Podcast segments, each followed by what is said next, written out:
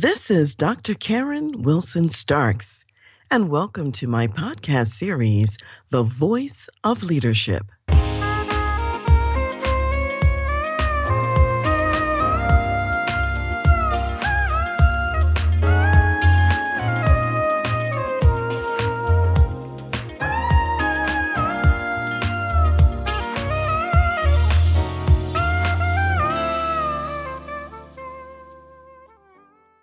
Thank you for joining me today. We are going to be talking about integrity in vaccine messaging in your organization. This is actually a two part segment. So, in part one of this segment, I'm going to be providing some context. We're going to talk about in the United States, President Biden's recent announcement of some vaccine mandates. We're also going to be talking about the general context in the United States about vaccines and how that may be impacting your workforce. And then I'm going to go over a number of different points that people in your workforce might be thinking about that could be impacting their decision making process. So, we're going to cover all of that in part one so that you, as the business leader, have that as the foundation for how you will build the messaging that may be most powerful for your workplace. And then I want you to also join me in the next podcast for part two, because in part two, what we will cover are the five strategies that I'm going to suggest for you as a business leader to do the messaging to your organization about the vaccine mandates of the president and how that applies to your business. In addition to those five strategies I'm going to recommend in part two, I'm also going to recommend and show you how this fits in with a biblical perspective and what the Bible says about issues similar to what we're talking about in both of these segments. So, both of these segments go together, they're not really standalone. So, you want to make sure that you listen to both part one and part two. So, thanks for joining me, and we'll head right into part one now. Recently, US President Biden announced a mandate for all military and all federal government employees to receive the vaccine against the coronavirus. And this is a vaccine mandate. In addition, he also mandated that all contractors to the military and also to the federal government also be required to receive the vaccines against COVID 19. In addition, the president's mandate included businesses, private businesses that have more than 100 people. And the rule there was that personnel in those companies would either be vaccinated or the unvaccinated employees would receive weekly testing because of being unvaccinated. What wasn't clear about those who are unvaccinated is who would pay for these weekly tests, where they would get the weekly tests done, or even if the United States has capacity to accommodate that many people getting weekly tests. There is some talk that take home or at home kits would become available that people could use to do their own vaccine test and bring those into work so that they could prove that they're still testing negative for the virus at that time. Currently, most of the testing is done at hospital facilities or other medical facilities, and we already know that such facilities are inundated treating cases that are already positive for the COVID virus. So, those details will have to be worked out. And those companies that choose not to comply with these mandates they face for each incident that occurs about $14,000 in fines for failure to do has been mandated. A lot of smaller businesses really cannot afford a $14,000 per incident fine for failure to comply. So, those are very heavy, heavy sanctions against businesses that may already be struggling in the marketplace for other reasons. And all of these mandates actually come on the heels or the back end of the FDA in the United States giving approval for the Pfizer version of the vaccines. So, today, what I want to talk about is what's going to be important to you as a business leader, things to keep in mind as you do your own messaging in your company, in your organization, to your people as they interpret and as you interpret the meaning of the presidential mandates, what applies to your company. And, and, pretty much almost all of my clients meet the criteria of having more than 100 people, because mostly I'm working with larger businesses. And there are maybe one or two that are either very close to the cusp or the edge of that and who may not exactly be over 100. But for the most part, most of the companies I work with do have significantly more than 100 people. And so these mandates do apply to them. So just want you to think about as a business leader what you want to keep in mind and how you can message in a way that feels in integrity with who you are and with who your company is. Because I will be covering some information that could appear to be or seem to be medical advice, I want to put out a disclaimer right away. I am not a medical doctor. I have a PhD in clinical psychology. And the information that I'm sharing today is not intended to be medical advice at all. Rather, I would recommend that for your individual circumstances and situation that you consult your medical professionals about what's best for you to do in our current climate where the virus is still prevalent. So, with that said, let me also just mention the context, at least that we're in in the United States. And by the way, if you're listening from another country, and I know that I do have listeners from across the globe, even if what I'm talking about today is not happening in your country, there are some lessons in here that are also important for you to think about where you are because of things that may come down the pike in your organization. And you also can think in terms of prevention and what you could do differently that would make a difference in the country where you may live at the time. In the United States, there is a context that I would like to mention.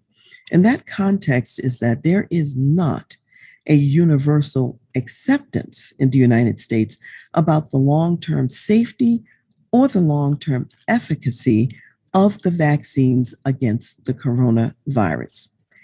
And there has been, through no fault of anyone really, just because the vaccines are new, there's insufficient time so far to evaluate these treatments and how effective they are long term, or even what the unforeseen side effects or consequences of them may be long term.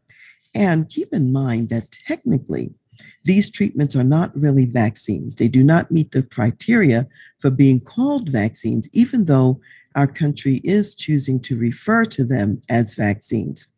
When you think about science and how vaccines are created, they are not created with the same mechanism by which these treatments have been created. Now, what's challenging about that and problematic is that a true vaccine, at least in the United States, does provide some protection for the consumer in case there are adverse effects.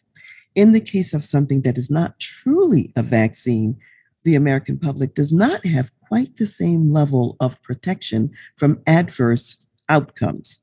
And so using the term vaccine is a bit of a misnomer and can be misleading since, in fact, it's not a vaccine, nor will it carry the same benefits that other vaccines have carried in the past.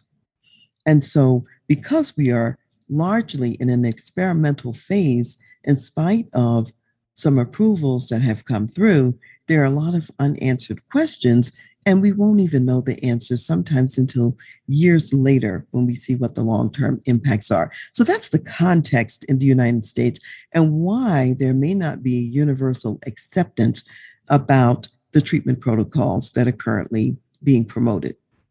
I also want to talk about some things that may be of concern to people in your organization and what some may be thinking about or what they might have heard or might be considering. So, although there's certainly some evidence that for the short term, that vaccinated people are less likely to die from the virus if they're vaccinated, they're less likely to get ill. And if they do get ill, they're less likely to have a very serious illness. Now, in general, the evidence seems to suggest that that's probably true. Nevertheless, vaccinated people are still getting ill. Some of the vaccinated people are also dying. And even though the numbers have been announced as relatively small, that may vary according to community.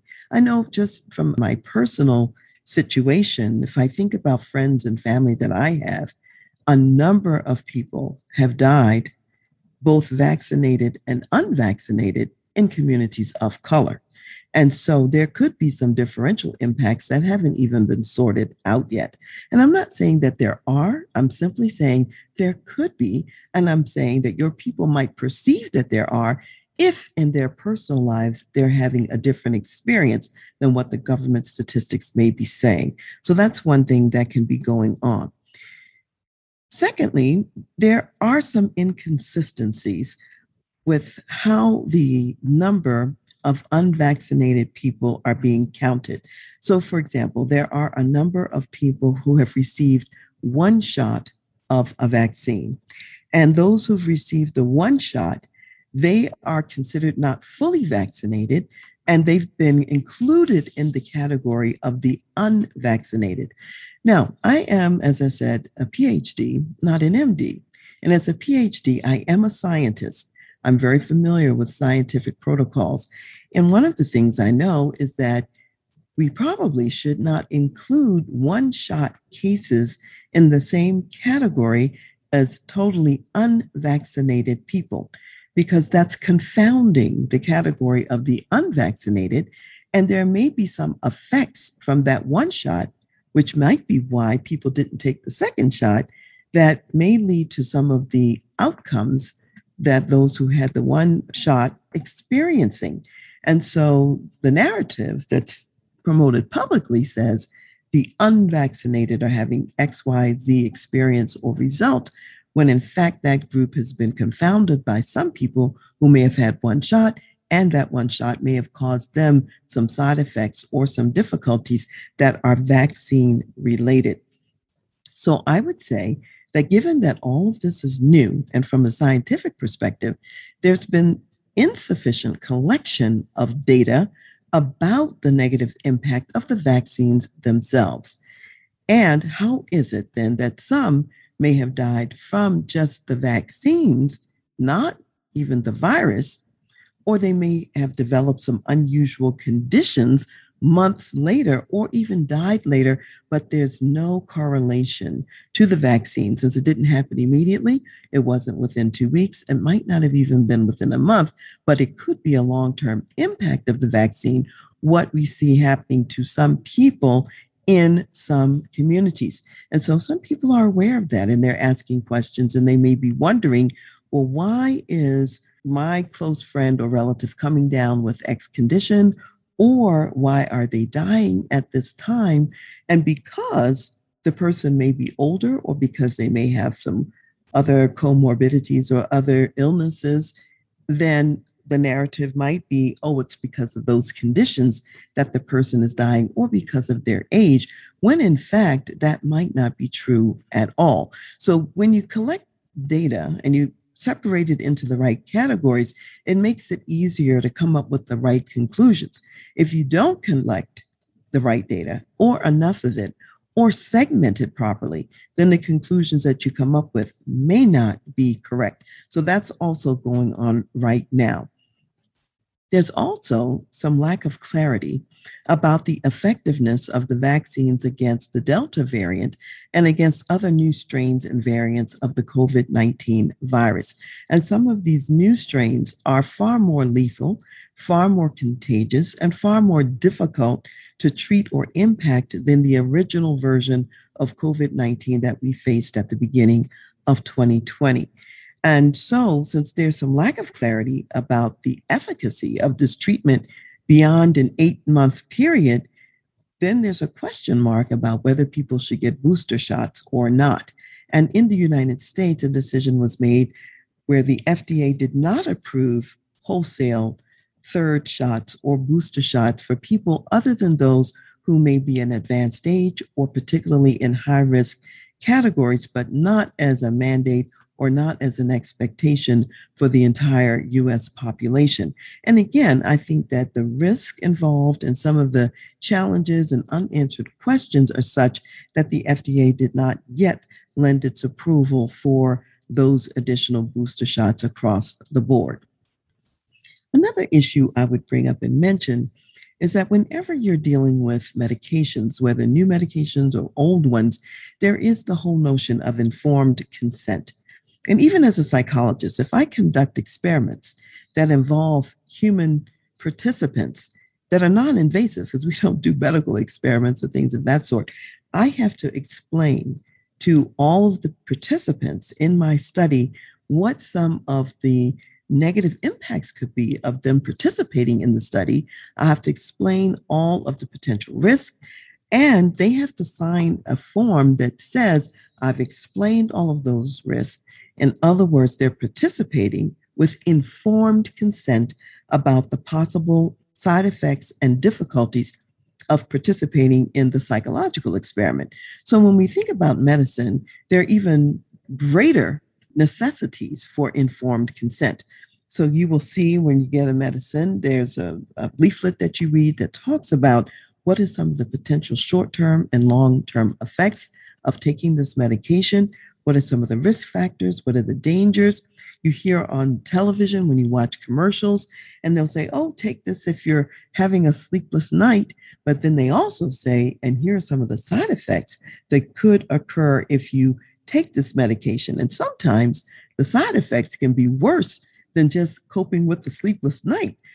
And yet, you might choose to take the medication because you might say to yourself, My sleepless night is causing so much harm to me right now that I am willing to shoulder or bear the risk that have been explained to me about this sleep medication and I'm willing to absorb that risk. So I think for the American people, there is the issue of informed consent. And in order to be informed, you have to be told what's in the medication, what are the ingredients, and what are those risk factors. And generally speaking, we have not had that kind of information be largely available, even though, with respect to the vaccines, it's been said if you are allergic to any of these ingredients, then don't take it. However, it's been challenging to figure out, well, exactly what are those ingredients? The average person is not made aware of what those ingredients are before they receive an injection. So they are not in a position to truly make informed consent in the way that I would talk about it. Generally speaking, no matter what the medical condition is that you might have, even garden variety things like high blood pressure or whatever, there typically is not any one medication that is efficacious or appropriate for every person. There are a variety of medications that one could use, and your doctor decides which one is best for you, given the other conditions that you have, given your health status, and many other variables that have to be considered simultaneously, taken into consideration, and then a medicine is prescribed in your case. It may be that you get medicine A for your high blood pressure, and your spouse might get medicine B for their high blood pressure because the risk factors would be different between the two of you. So we have a situation here with the vaccines where there may not be the due diligence that may be necessary to find out if this is safe and appropriate for each individual person, given what their circumstances may be. So, even though in the United States, the FDA, the Food and Drug Administration, has approved the Pfizer version of the vaccine, it had to be done quickly. And what the FDA has said is that even though it was done quickly, they believe they've done a thorough job of going through their normal protocols. And I would submit to you that some people might disagree with that because some things can only be determined after a period of time, and you get to see what happens over time. We also have a situation where two key FDA personnel resigned because they did not believe that the proper protocols were being followed and how these approvals were being done. So, your workforce your people in your workplace may be thinking about and considering all of those kinds of variables. Also, when it comes down to what's happening to people who are getting sick, there are some narratives that have been promoted in the news in the United States. And I would submit to you that there may be some alternative narratives besides the popular narratives that are important to also keep in mind. For example, one of the popular narratives has been that it's the unvaccinated that are causing problems for the vaccinated people. And keep in mind that if the vaccine is really working for the vaccinated, the vaccinated do have some degree of protection against the virus. So even when they are exposed to it, more times than not, they should have less of an impact than the unvaccinated might have. On the other hand, the unvaccinated might be highly at risk from the vaccinated because the vaccinated person can be a carrier of the virus. They can be positive for the virus, have the ability to transmit it to other people, even though they themselves, because of the protection of the vaccine, they are not sick and they're not having any symptoms. So it could really be that it's the vaccinated people who are infecting the unvaccinated. And this is different from 2020 because in 2020, when people did not have the vaccine to take, when you got sick, and there are exceptions to this, and some that I know personally, people who actually were positive for the virus never had symptoms, but they infected other people who were made ill. However, in 2020, the majority of the people, if you were infected, you did have some symptoms. You knew you were sick. You knew to quarantine. You knew to stay home and you knew to stay away from people. In our current climate, since we have stopped mask mandates and many people have stopped social distancing and people are now meeting together in crowds and so on and so forth, it is possible that the vaccinated could be causing risk and harm to the unvaccinated. So, well, all I'm saying is, I'm not saying that that is how it is. I'm just simply saying it's an alternative narrative that could be true given the evidence that we do have, because we're learning things and new things every day. I also think that when you have a major health crisis in a country and something that's lethal and killing people, it's useful not to just have a one solution such as a vaccine, but to actually have all kinds of scientists studying more broadly and more widely what could help on several fronts. Number one, what about prevention? And also, what about early treatment? And a lot of times people are told not to come in until they have more advanced symptoms, when if they were treated earlier, they may have not been a fatality. Perhaps they would have recovered from their illness. So that's one piece. And if you were building up your immune system in some other ways, you also might potentially have prevented yourself from getting the virus as well. We have, in the United States anyway, paid less attention to prevention, less attention to early intervention and treatment, and that may be at our own peril. Then, even on the treatment end, let's say you've done everything you could possibly do. Now you're sick and and now you've got to look at treatment. We haven't really resourced those people who might look at alternative treatments to think about what else could be helpful and what else could be useful.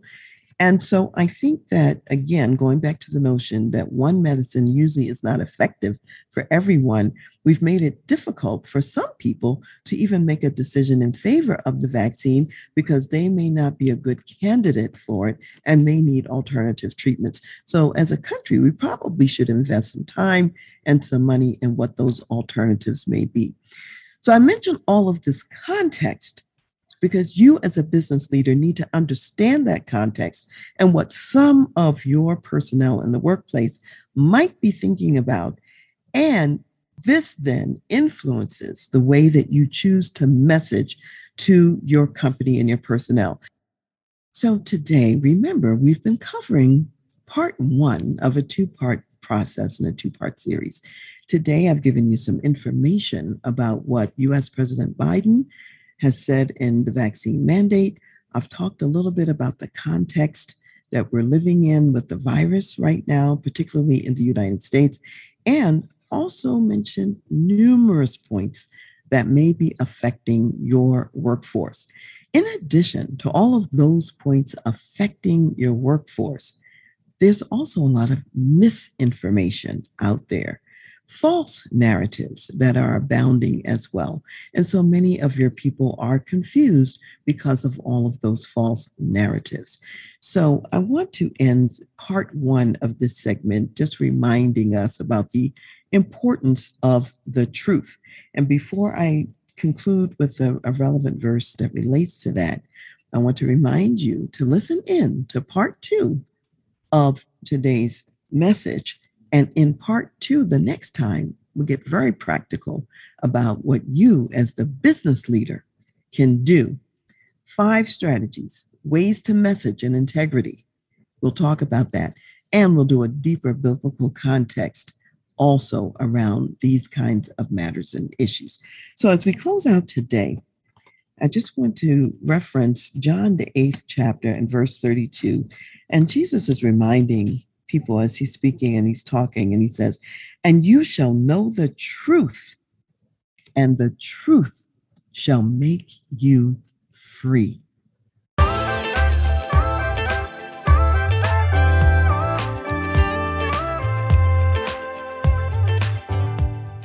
You've been listening to The Voice of Leadership with me, Dr. Karen Wilson Starks. And I want to give a special thanks to jazz saxophonist Ron McMillan for granting us permission to use his gifted music on our show. Thanks for listening. And remember to go to my website, transleadership.com, for more strategies, insights, and leadership resources.